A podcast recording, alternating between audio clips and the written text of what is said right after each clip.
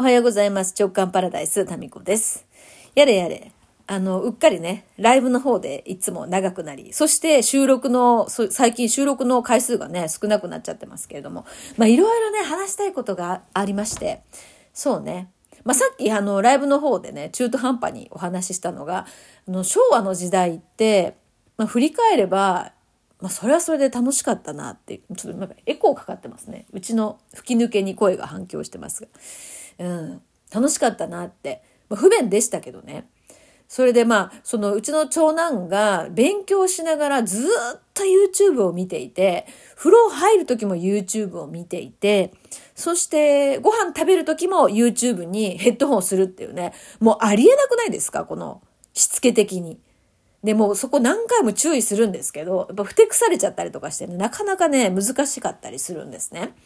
で、まあこれも、まあそれもこれも、こういうお悩みというか、結構 YouTube ずっと見てますっていうね、お声聞くんですよ。で、まず一つは、YouTube があるからそういうね、お悩み、課題が生まれるわけですよね。で、こう YouTube が悪って言ってるわけじゃなくって、まあ今の時代、本当に誘惑が多いなっていうふうに子供たちを見ていて感じるんですよ。で、それはその一つ便利ではあるけれども、その、いっぱい選択肢があるがゆえに、あの、逃げ、逃げ場所っていうかな。まあ、逃げ場所だと思うんですよ。息抜きとかね。うん。で、その逃げ場所に、面白い刺激的なものがありすぎるんですよ。で、その、本当にさ、魂からの喜びのものって、一瞬はね、もしかしたらつまらないのよ。で、長い時間かけてその楽しみっていうのを味わっていくっていう、なんか本物って私、私の中でね、まあこれは私的になので、まあそれぞれ考え方があると思うんだけど、あの、本物って、なんていうかな、デコラティブじゃないっていうか、結構一見質素だったりとか、飾り気がないというか、地味に見えたりとか、そういうものの中に、実は本物っていうのがあるんじゃないかなって、まあ私の人生経験上、まだ言うて53ですけど、なんとなく感じてるんですね。で、それは物もそうだし、教えもそうだし、うーん、なんだろうな。食べ物とかももしかしたらそうかもしれないです。うん、で、きらびやかなものっていうのは、その、まあそれはそれで、あの、良さっていうのはあるんだけど、うーん、まあその一時のアドレナリンがこう出るような幸福感。で、一方、本物っていうのは、まあ、オキシトシンとかさ、なんていうこの、ななんだっけ、あの、副交感神経に作用する幸福の、えー、何だったかな。えっ、ー、と、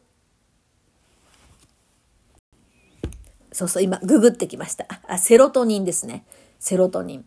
オキシトシンっていうのは、こう、パー、あなんていうの、このパートナーとの、こう、肌の、スキンシップですよ。子供だったり、ペットだったりね。スキンシップから生まれる幸福感だったりとか、あの、そうです。セロトニン。ね。そのリラックスする方の、なんかじんわり幸せみたいな方。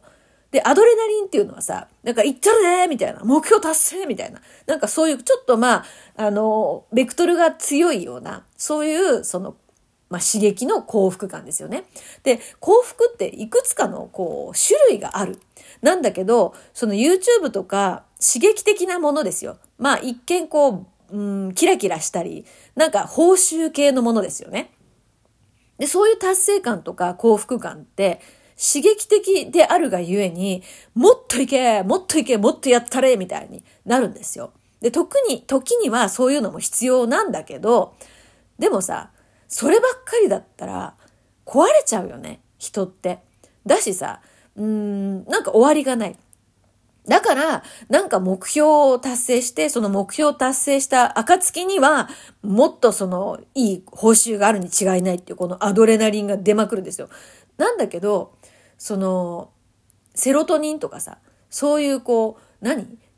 じんわり幸せみたいな、まあ、そういうその、まあ、セロトニンとかのホルモンが関わっている幸福感ですよね。そういうのって、なんかもう今ここにいるだけで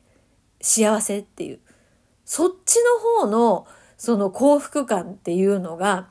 やっぱりこう味わいにくくなっているのかなって思うんですよ。刺激的なものが多すぎて。だってさ、ゲームとかそうじゃん。なんかこのアイテムを手に入れて、もっとゴールを目指して、で、なんかこう、アイテムを手に入れたら、てったらーとかなったりするっていう。まあ、パチンコとかもそうですよね。ギャンブルとかも。ああいう刺激に溢れている。で、私これってね、いやー、今の時代の子供たちって、その幸福って何かなっていうのをね、どこかの地点で分かんなくなっちゃうんじゃないかなってちょっと危惧したりしています。まあそういうのをその分かんなくなっちゃうかもしれないからじゃあこういう体験とかあったらいいかなとかっていうその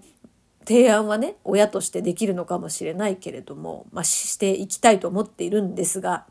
まあ、昭和の時代ってさあんまりさそのアドレナリンがブワー出るのってあったはあったけど、それとは別にじんわり幸せだなみたいなのもあったんじゃないかなって私は思うんです、振り返って。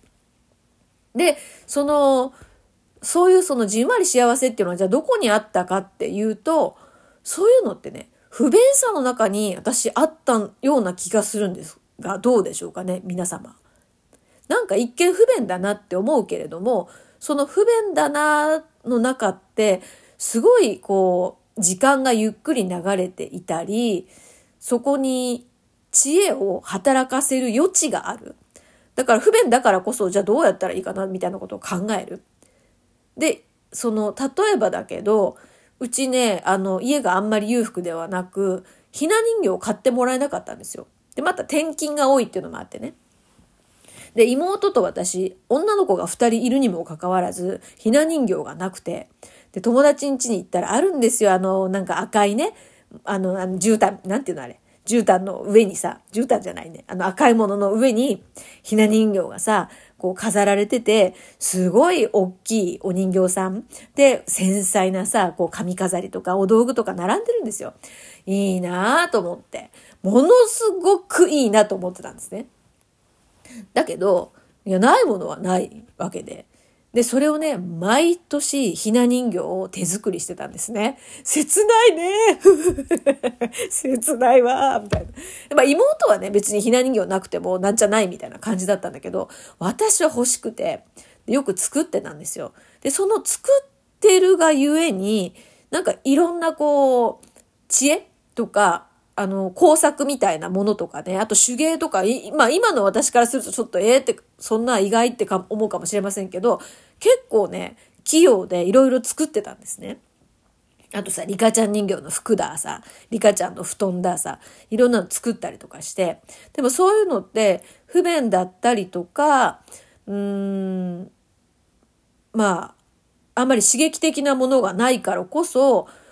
私今でも覚えてんのよ。この布団をね、リカちゃんの布団とかお人形さんの布団作るときに、波縫いするじゃないですか。まあ、波縫いしか、まあ、最初はね、できなくて。で、その波縫いをさ、同じ、こう、リズムで、同じ幅で縫ってる時の、なんていうかね、幸せなんだよね。あとさ、布、その使ってる布が、なんかの多分歯切れだったと思うんだけど、そのなんか布をこう扱ってる感覚？とか。うん。それとかこう、リカちゃんのお家にこういうものがあったらいいなとかさ、カーテン作ってみたりとかさ、なんかそういうその時間そのものが幸せだったなって、なんか覚えてんだよね。で、そういうその、こう、縫ってる時に、こう、ついてた部屋の照明の明るさとか、大体ね、雨の日にそういうことやってたんですよ。で、その雨の日のうちね、蛍光灯だったと思うんだよね。蛍光灯なんだけど、なんか、なんとも言えない、なんていうのかな、外がこう雨で、こう湿気てる空気感で、で、そこに蛍光灯なんだけど、その明るさはさ、そんなに十分じゃない、なんかちょっとチカチカするような、なんかね、ちょっと昭和のさ、貧しい家の、こうなんかシチュエーションみたいですけど、いや、そうだったんですよ。そして古い家で、で、家は砂壁だった。知ってます？砂壁。砂か、砂壁知ってる人？あ、ライブじゃないか。砂壁。あのね、砂壁ってさ、なんかジャリジャリしてんですよ。今のクロスじゃないのよ。ジャリジャリなんか、なんて言ったらいいのかな。まあまあ、砂、砂ですよ。ジャリジャリしたものが上に塗られてて、で、そのね、ジャリジャリ、あれ、ふりかけみたいなやつ。ふりか、ね、ふりかけみたいなやつだよね、昭和の皆さんね。ふりかけみたいな、綺麗なふりかけみたいなのが壁一面にくっついてんのよ。で、そのふりかけの中に、時々ね、金色とかね、なんか、うんと、ほら、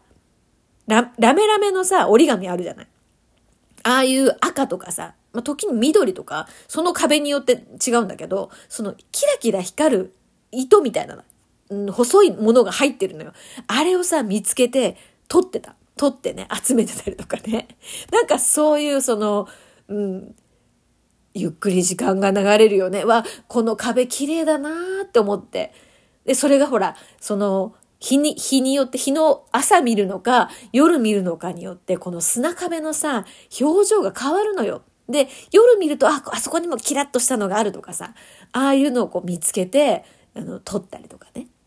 して、してたりとかして、なんかそういうのって、わあ、綺麗だなーっていう、その、そこにあるもの、ただ綺麗だなっていうのって、これってさ、セロトニンとかさ、そういうホルモンが出ちゃったりなんかしてたんじゃないのかなって思うわけですよ。少なくともアドレナリンではないよね。砂壁見てさ、うわー なんか燃えるみたいな。それはおかしいからさ。